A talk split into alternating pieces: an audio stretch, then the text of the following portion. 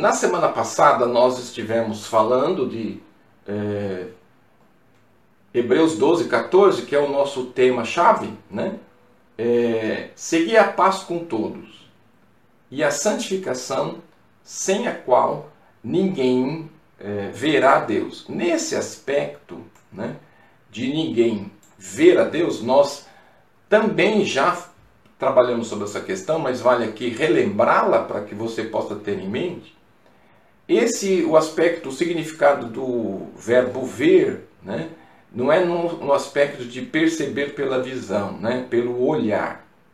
O texto ele está nos dizendo, então, que nós precisamos conhecer. Então, é, esta visão, este ver que o texto está dizendo, não está relacionado ao aspecto de visão, mas sim no aspecto de conhecer. E esse registro na Bíblia ele vai aparecer é, 33 vezes.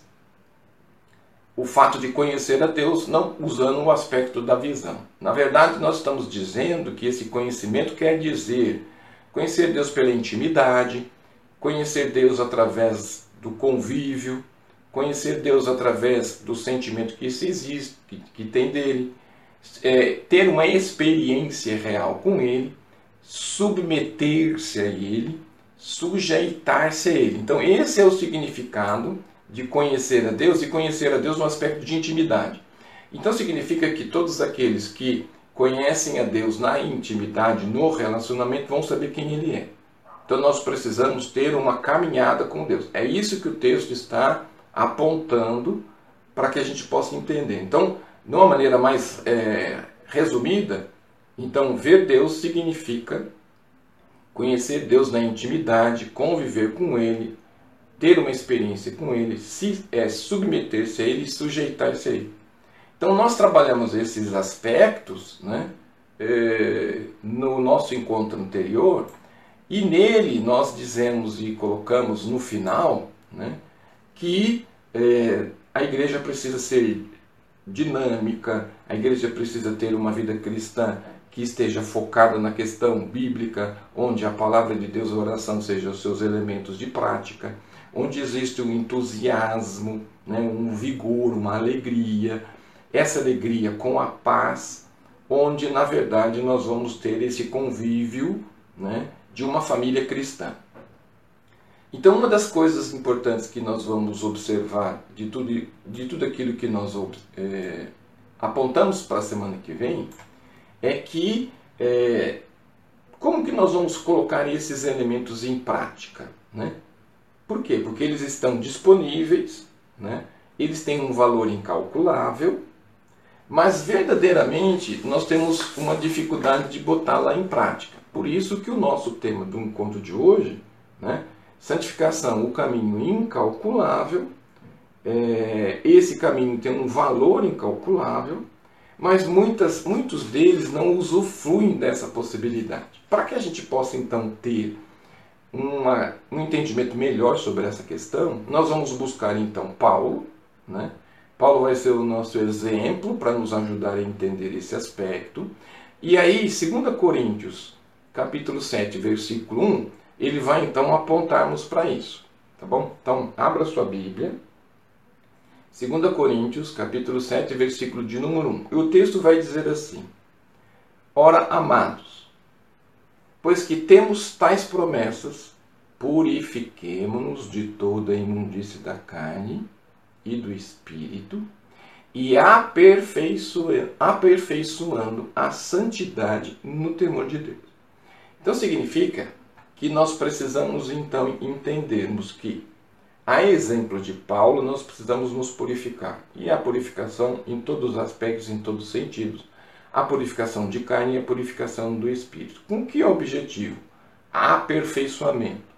Esse aperfeiçoamento na santidade, no temor de Deus. Esses dois elementos nós já também já estudamos em, em um aspecto do que é santidade e o que significa é, temor de Deus. Então, o que, que o apóstolo vai então nos ajudar a entender e compreender essa questão de ver a Deus? Então, a Bíblia vai nos trazer alguns registros, registros de várias pessoas que realmente é, viram a Deus nesse aspecto, nesse conceito que nós estamos tratando. E o, o, o apóstolo Paulo, ele para nós, ele é o melhor exemplo que nós podemos então tirar para fazer essa observação. Não que Paulo tinha sido um super, um hiper, um master, um blaster salvo. E que ele tenha sido assim alguém superior, alguém com, com um aspecto assim de é, elemento inalcançável. Não. É, Paulo vai ser a pessoa ideal para que nós possamos é, estabelecer alguns parâmetros, porque ele vai, ele é a caracterização própria daquilo que somos e das necessidades que temos. Então, uma das coisas mais importantes que nós vamos ter é que, além de Paulo ter ricos exemplos, nós vamos ter uma abundância de registros bíblicos a respeito de tudo aquilo que ele é como pessoa, de tudo aquilo que ele enfrentou, os questionamentos pessoais, os questionamentos com as pessoas, os relacionamentos que ele teve, a, a, o enfrentamento que ele viveu, o apoio que ele recebeu, o distanciamento que as pessoas tiveram dele. Então ele vai ser o melhor exemplo para a gente poder aplicar esse aspecto, porque ele viveu tudo aquilo que a gente tem vivido e ele enfrentou todas as dificuldades que nós também enfrentamos. Então, é, por ele estar próximo à nossa realidade e àquilo que a gente vive, então nós estabelecemos o seu exemplo como um elemento para nos ajudar nessa questão. Então, essa relação de Paulo com Deus, ela é importante, por quê? Porque ele tem, no primeiro momento, um distanciamento, né? Por quê? Porque a Bíblia trata ele como Saulo. Saulo ele era o comandante da guarda pretoriana, e como comandante da guarda pretoriana ele tinha uma infinidade de soldados que estavam sob a responsabilidade dele, e ao, durante um bom tempo ele perseguiu os cristãos e entendiam que os cristãos viviam e promulgavam uma seita. Então nós vamos ter um primeiro período da vida é, de Paulo denominado Saulo nesse aspecto. Saulo vai ter um encontro de Jesus, e nesse encontro de Jesus ele tem uma queda, fica cego, né? aí ele escuta a voz de Jesus dizendo: Saulo, Saulo, por que me persegues? E através daquela experiência ele se converte, passa a ser então Paulo, e a partir dali ele vai caminhar com os discípulos, ele vai aprender e depois ele vai ser o pregador ou o anunciador dos elementos voltados para Jesus. E por que, que nós escolhemos Paulo? Além do Paulo ser rico em conteúdo, ter um grego muito elaborado, ele também vai nos ajudar porque de todo o Novo Testamento, eh, Paulo tem 13 livros escritos. Então, a teologia que nós temos hoje como igreja é uma teologia paulina. Né?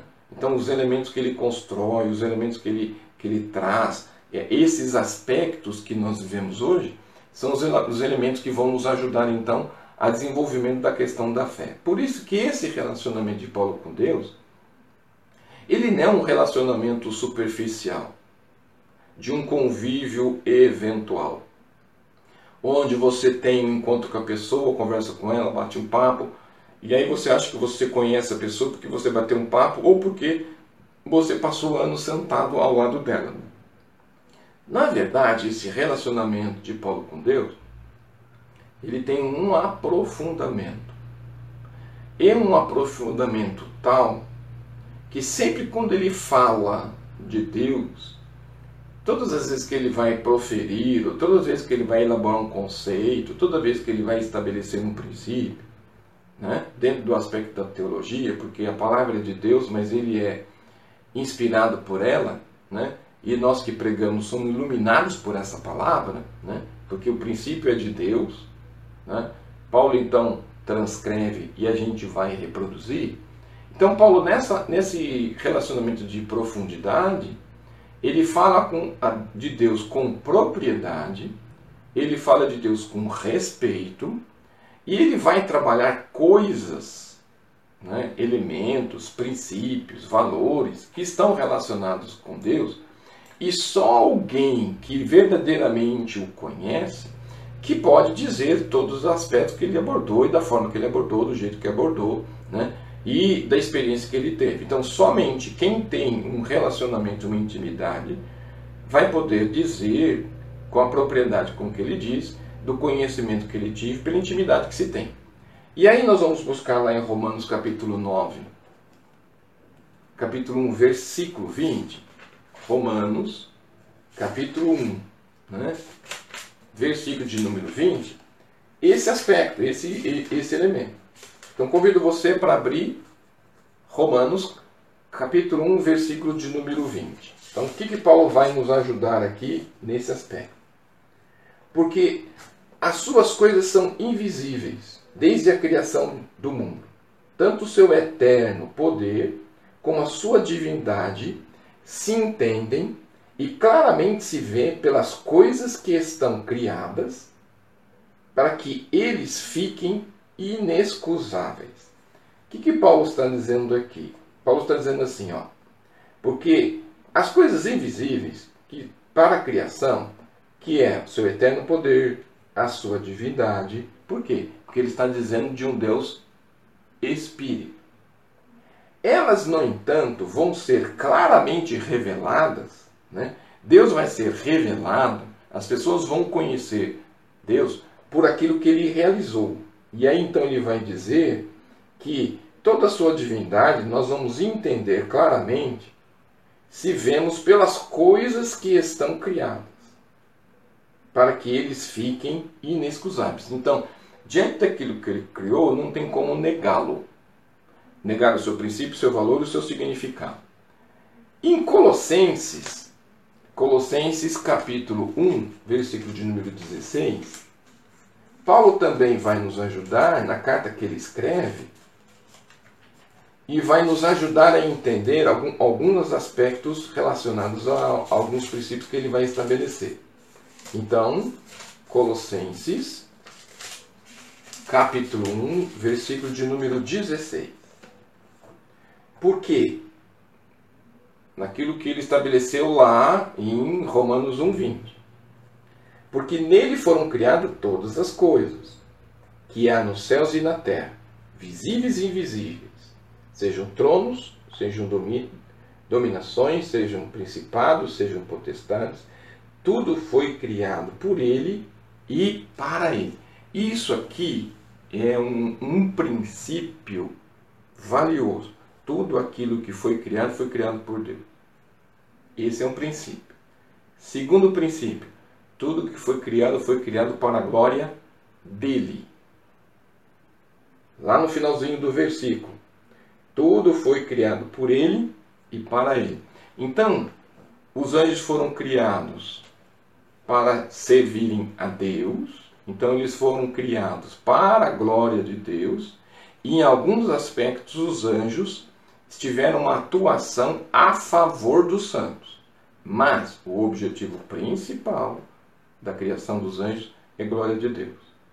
Assim como a criação, glória de Deus. Assim como o homem, glória de Deus. Então significa que se o homem não glorificar a Deus, ele já está fora do seu princípio. O seu princípio criativo. Vamos voltar. Porque em Deus Nele foram criadas todas as coisas, que há céus e terra, visíveis e invisíveis, sejam tronos, sejam dominações, sejam principados, sejam potestades, tudo foi criado para ele, para a sua glória e para ele. Então significa que não há nada que foi criado no mundo que não seja para a glória dele. Agora, existe o princípio de rebeldia, ok? Que é a questão da ação de Lúcifer quando ele se rebela, sai do céu com uma legião de anjos, certo? Por isso que anjos, quando são caídos, são denominados demônios. E aí eles passam a ser um elemento de oposição a tudo aquilo que Deus criou. Então aí entra uma questão de desobediência. Então tudo aquilo que eu vivo fora desse princípio, eu entro com um princípio de desobediência. Diante disso, diante daquilo que nós já apontamos aqui para vocês, Paulo então vai falar de alguém que ele andava, esse andar lado a lado com Deus, diante disso, com uma aproximação, e isso vai dar segurança para ele dizer e para ele colocar, para ele fazer as afirmações das quais ele faz, porque ele tem um princípio, que é o princípio originário, que é o princípio de dizer de alguém que se conhece. É diferente dizer de alguém que se conhece, de que se convive, do que você dizer de alguém que alguém disse para você, que é o conhecimento do ouvir dizer. Então significa que Paulo está dizendo para nós, está passando um conceito e um princípio sobre Deus. Por quê? Porque ele tinha uma aproximação com ele, andava com Deus de lado a lado e essa segurança vai nos dar que os princípios estabelecidos por ele são princípios realmente com conteúdo e com profundidade. E dentro desse aspecto, é importante entendermos que ele, essa segurança do conhecimento é que daí vai nos dar a precisão dos elementos que ele vai apontar. Com isso, nós vamos voltar lá para 2 Coríntios, capítulo 4, versículo de número 11.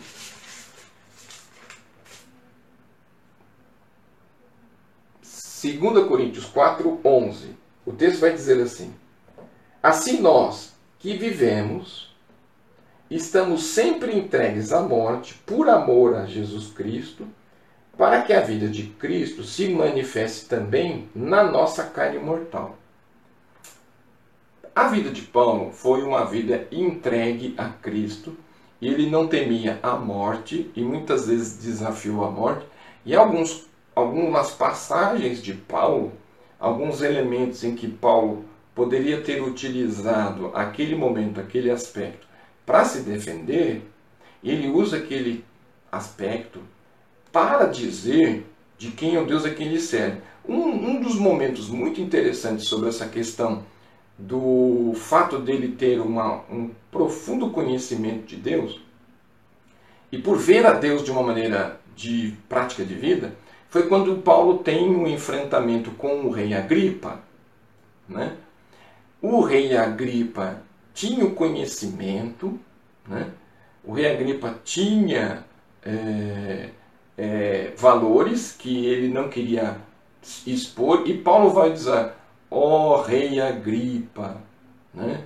que mata os profetas. Tá? Então, aquelas expressões que Paulo está dizendo para o rei é porque o rei ele poderia ter tomado uma decisão de aceitar Jesus, mas ele permaneceu no poder dele. Né? E aí o rei responde para Paulo, dizendo assim: Paulo, Paulo, as muitas letras te fazem delirar. Então, esse embate, se quando você começa a ler o texto bíblico, você começa a olhar para essa questão, né, é, Paulo transpirava o evangelho, Paulo ele não se importava com a vida, ele não se importava com aquilo que as pessoas imaginavam, pensavam dele, porque o princípio maior de intimidade que ele tinha é com Deus. Esse princípio a gente precisa aprender com Paulo, porque hoje a gente quer muitas vezes ter pessoas ao nosso lado que se agradam, a gente quer vender princípios, né? nós somos muito ingênuos e muitas coisas que fazemos que nós nos deixamos levar por pessoas e situações e aí viramos massa de manobra por interesse de outros, né? E Paulo ele vai ter um princípio que vai seguir o ministério dele, né? Onde ele vai ser um amigo de Deus, um amigo de intimidade, não de um Deus de ouvir falar. E Paulo vai usar toda essa convivência, esse relacionamento, com uma sabedoria e uma maneira de viver que verdadeiramente ela é inspiradora. Né?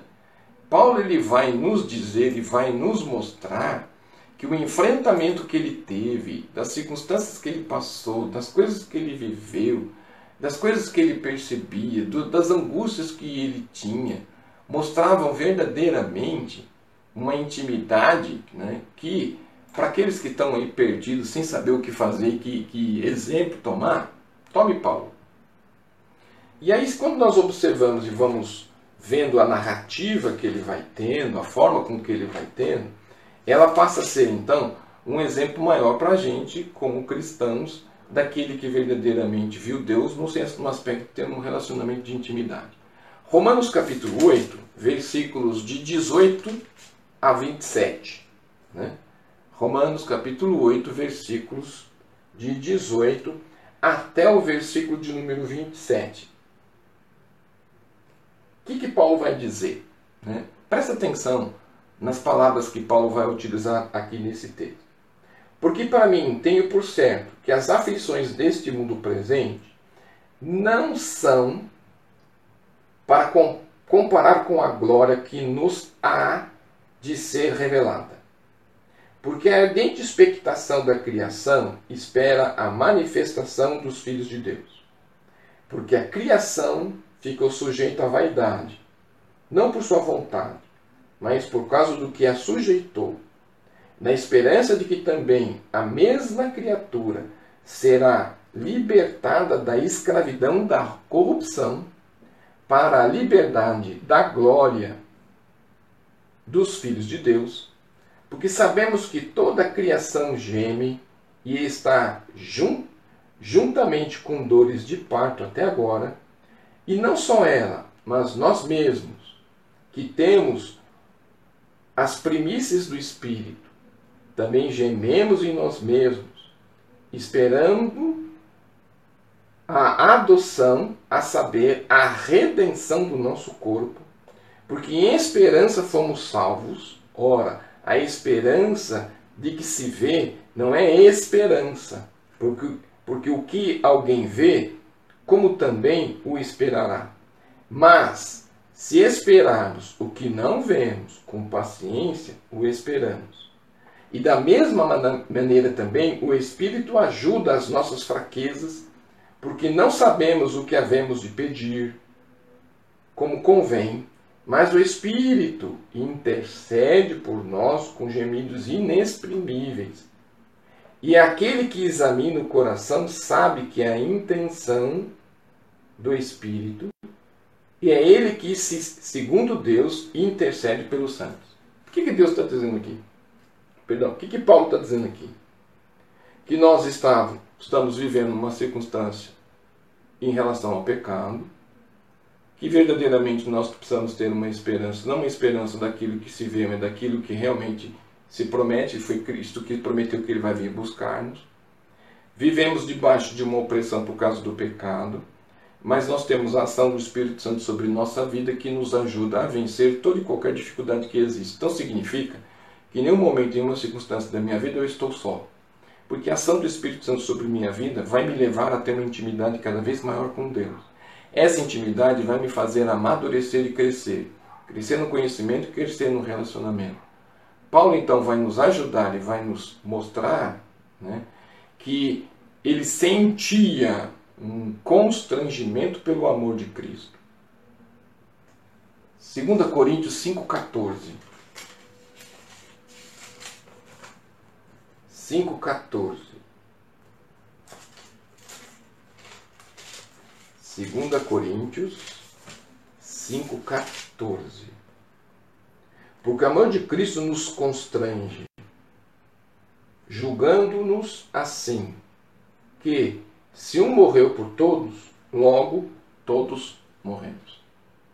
Paulo vai dizer que o amor que ele, que ele recebe de Cristo, ele é tão indigno, Paulo, para receber esse amor, que ele diz então, nas palavras dele, que ele fica constrangido. Você já ficou constrangido por alguma circunstância ou situação, algo inesperado que você recebeu, que alguém fez, que teve alguma atitude, alguma circunstância, e você ficou tão constrangido com aquela circunstância? Paulo está dizendo sobre essa questão em 2 Coríntios 5,14. Porque o amor de Cristo nos constrange. Julgando a nós assim. Como é que ele coloca ainda esse, esse aspecto sobre a questão do julgamento? Se um morreu por todos, se Cristo morreu por todos, logo todos morremos nele. Então, a morte de Cristo, no princípio de que ele veio e pagou o preço da humanidade, então significa que o sacerdote lá, no tabernáculo, ele precisava ter o animal, confessava-se o pecado sobre o animal.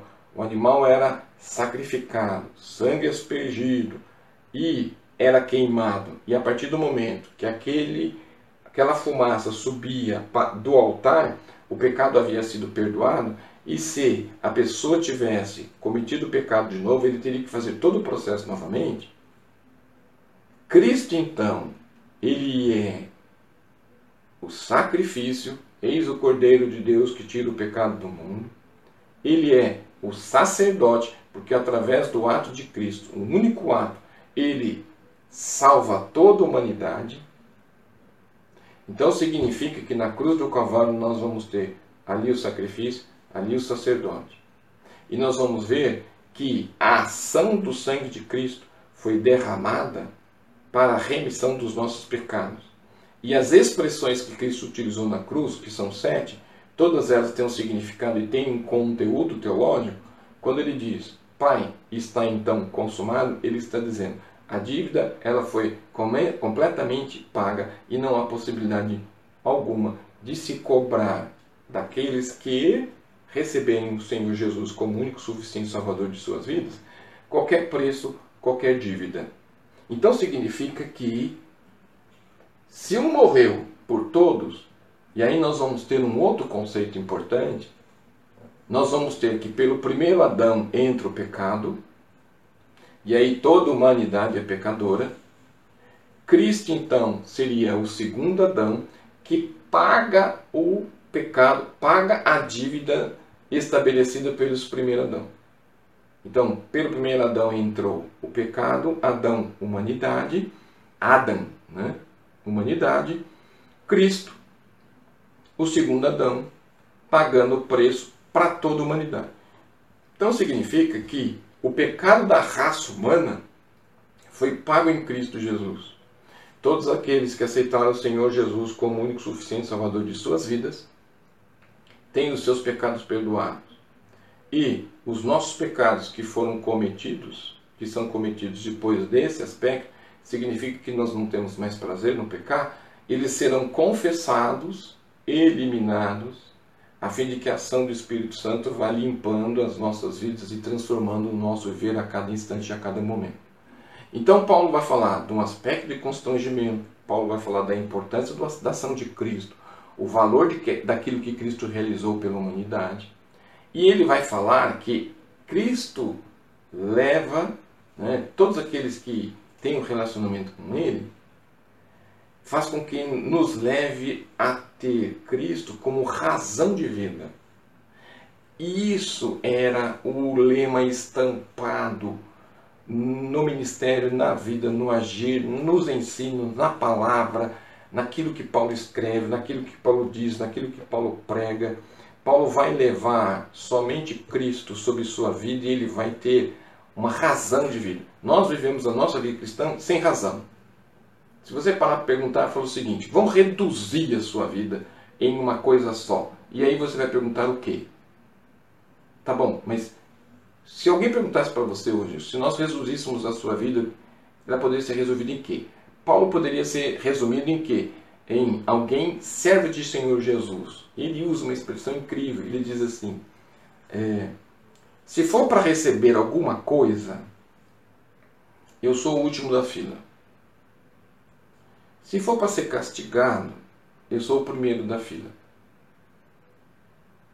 E ele usa uma expressão que nós, pregadores, aqueles que anunciam o Senhor Jesus, aqueles que são líderes é, espirituais de um grupo que pertence a Deus, Paulo vai usar um princípio importante que as pessoas esqueceram que Cristo apareça, que Cristo seja evidenciado e que eu diminua cada vez mais para que o Senhor Jesus ele esteja cada vez, cada instante, a cada momento mais evidenciado. O que a gente vê hoje é um pregador, nós vemos pessoas dizendo que ele é um homem de Deus, mas o que falta não é ele, o que falta é ele é um homem. Por que, que ele é um servo de Deus? Porque ele fala de Deus. Por que, que ele é um homem de Deus? Porque ele prega os valores de Deus. E diga-se de passagem, se você é um homem de Deus e pregar os valores de Deus, as pessoas não vão gostar do que você vai dizer, porque a maioria dos profetas que pregavam não eram pessoas que se, eram ovacionadas. A maioria daqueles que anunciaram o Senhor Jesus não foram de forma nenhuma aplaudidas. E Paulo é um exemplo disso. Então, quando nós temos um, um, um, uma potencialização de um ego, do pregador, dizendo que ele é um master, um blaster, um plus, então significa que o evangelho está ficando em segundo plano e o ego da pessoa ele está sendo evidenciado. E Paulo vai dizer então que a razão de vida dele é Cristo.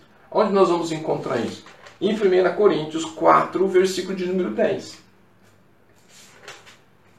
Primeira carta aos Coríntios 4, versículo de número 10, nós vamos ter um elemento primordial para a gente poder entender o que Paulo está dizendo com relação à questão é, desse aspecto dele ter é, Cristo como razão de vida. Nós somos loucos por amor de Cristo. E vós sábios em Cristo. Nós somos fracos e vos fortes vós ilustres, e nós vis. Então Paulo vai dizer que nós que essa é a proporção que ele vai trabalhar em termos de relação. Nós somos loucos por amor de Cristo. E vós sábios em Cristo. Nós somos fracos. E vós fortes. Vós ilustres. E nós vis. Um outro princípio também que ele vai estabelecer em Gálatas Gálatas capítulo 4, é, 2,20. Gálatas 2,20. Edificado sobre o fundamento dos apóstolos e dos profetas de que Jesus Cristo é a principal pedra de esquina. O que, que ele vai dizer aqui? O que, que Paulo está dizendo assim? Quando ele diz que ele é a razão de vida, ele vai dizer que os princípios de ensino, é, a, a, aquele que dá as regras, aquele que dá a normatização de vida e o que os ensinos estão estabelecidos, são todos eles estabelecidos na pessoa de Cristo. Então ele coloca Cristo como o alicerce, ele coloca Cristo como cabeça, ele coloca Cristo como estrutura, e coloca Cristo como o, o alvo, a estatura do varão perfeito. Então, esse, essa espinha dorsal do Evangelho, da teologia cristocêntrica de Paulo, em que Cristo está no centro, não é nem direita nem esquerda, é centro. Ele está dizendo que todas as pessoas que pregam o Senhor Jesus, o Jesus bíblico, o Jesus que diz que a porta é estreita, o Jesus que diz que o caminho é estreito, é esse o evangelho que Paulo vai pregar e vai nos ensinar para aqueles que querem verdadeiramente vê-lo. O evangelho de porta larga, o evangelho de facilidades, o evangelho que você recebe bênçãos, o evangelho que chove coisas de todos os lados, de todas as maneiras, mas não tem um compromisso com Deus, na verdade é o departamento de marketing do inimigo que está tentando de todas as maneiras laçar você com conceitos e princípios que não são bíblicos e que as pessoas acabam sendo enredadas porque é mais fácil de viver.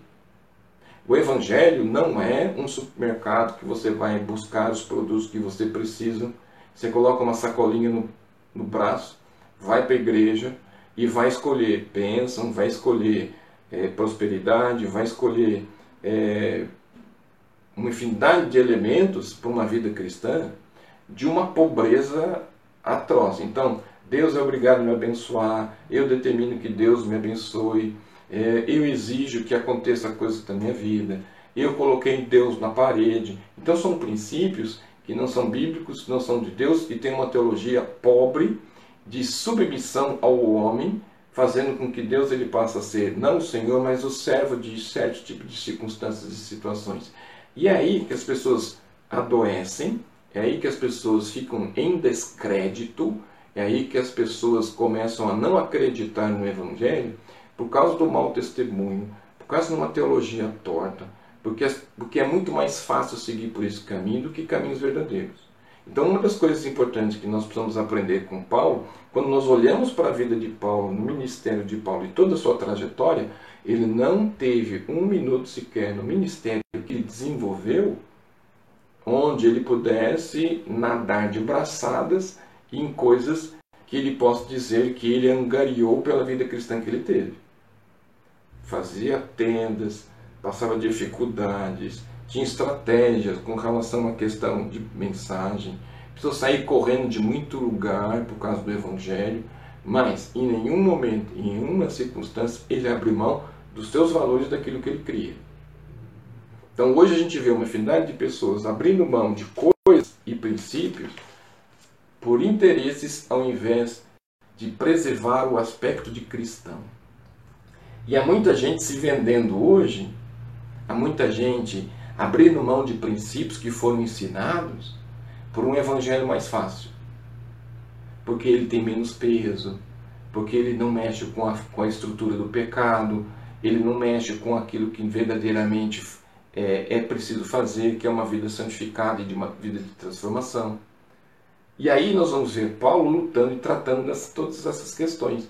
E dentro de, desse aspecto, não importava em que circunstância Paulo estava, ele não abriu em nenhum momento o que ele cria. Então, primeiro aspecto para a gente poder ver Deus, a gente não tem que vender valores, a gente não pode abrir mão de conteúdo, a gente não pode abrir mão daquilo que a gente tem como fé. Se a maioria quer ir para o caminho errado, é uma decisão que eles tomam. Mas não queira você seguir, porque muitas vezes as pessoas pensam o seguinte, que é, as pessoas, a maioria das pessoas tem razão. E na verdade a gente percebe que o efeito manada, o efeito multidão, ela é mais uma massa de manobra de alguém, porque aquele que tem conteúdo, ninguém manipula ele. Aquele que tem princípios e valores, ninguém põe em xeque os seus princípios, porque ele tem preparo, conhecimento e profundidade. Quando alguém diz alguma coisa que destoa, ele para para pensar e refletir e vai buscar para saber por que, que ele está dizendo aquela informação. Ele não engole aquilo do nada, de qualquer jeito, de qualquer forma, como um princípio de verdade, sem questionar. Quando olhamos para Filipenses capítulo 3, versículos de 7 a 8, ele vai dizer o quê? Como tenho por justo sentir isso de vós todos, porque vos retenho em meu coração, pois todos vós fostes participantes da minha graça, tanto nas minhas prisões, como na minha defesa e confirmação do Evangelho. Porque Deus me é testemunha da saúde que todos vos tenho, da saudade que de todos vos tenho, e entranháveis afetos em Cristo Jesus. Então Paulo está dizendo o seguinte, ó, primeiro vocês conhecem a minha história. Né? Então Paulo está dizendo assim, ó, como tenho por justo sentir isso de vós, todos, porque vos retenho em meu coração. Então significa o seguinte, ó, eu gosto de todos vocês. Vocês todos moram do meu coração. Pois todos vós fostes participantes da minha graça, porque todos vocês conhecem a minha história. Tanto nas minhas prisões, porque eu muitas vezes fui preso por causa do Evangelho, como na minha defesa, eu precisei me defender de uma infinidade de coisas que fui acusado.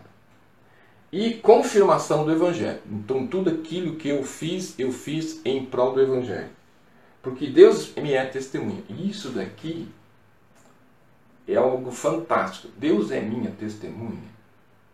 Então significa o seguinte: se alguém se levantar, se um inimigo se levantar contra mim, eu posso ter Deus como minha testemunha, como alguém que pode se levantar e dizer como foi feito com Jó. Deus pode se levantar e confiar no meu caráter, no meu princípio, no meu conteúdo, na minha teologia, na minha fé, na minha vida, em tudo aquilo que eu construí ao longo da minha história e aí ele vai dizer uma coisa incrível, porque Deus é testemunha das saudades que de todos vos tenho. Então ele está com saudade porque há muito tempo eles não vê.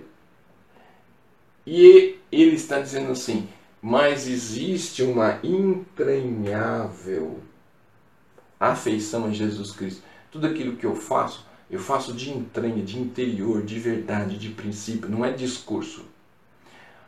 Uma das coisas que eu sempre, ao longo da minha vida, eu percebi é, é, é o seguinte: muitas vezes as pessoas dizem coisas para você e quando você vai caminhando com elas, elas acabam fazendo outro tipo de afirmação.